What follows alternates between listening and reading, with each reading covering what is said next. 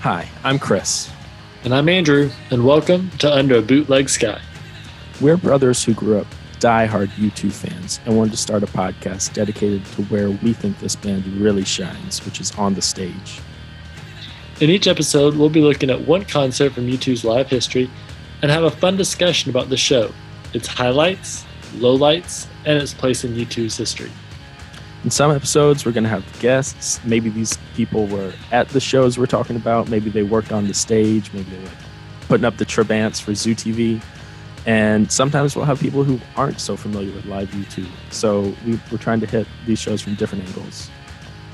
Also, in these new and difficult times we found ourselves in, it's nice to think back to a simpler time when we could all enjoy live music together. In our first episode, we will be talking about a high point in U2's live career New Year's Night 1989 in Dublin.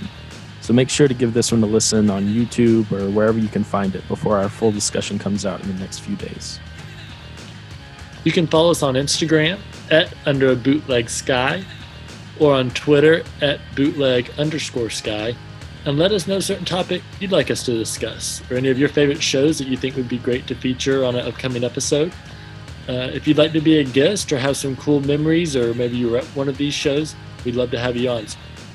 So make sure to subscribe and be on the lookout in the next few days for our first full episode where we talk about one of our favorite U2 shows, December 31st, 1989, at the Point Depot in Brooklyn. Talk to you guys soon. See ya.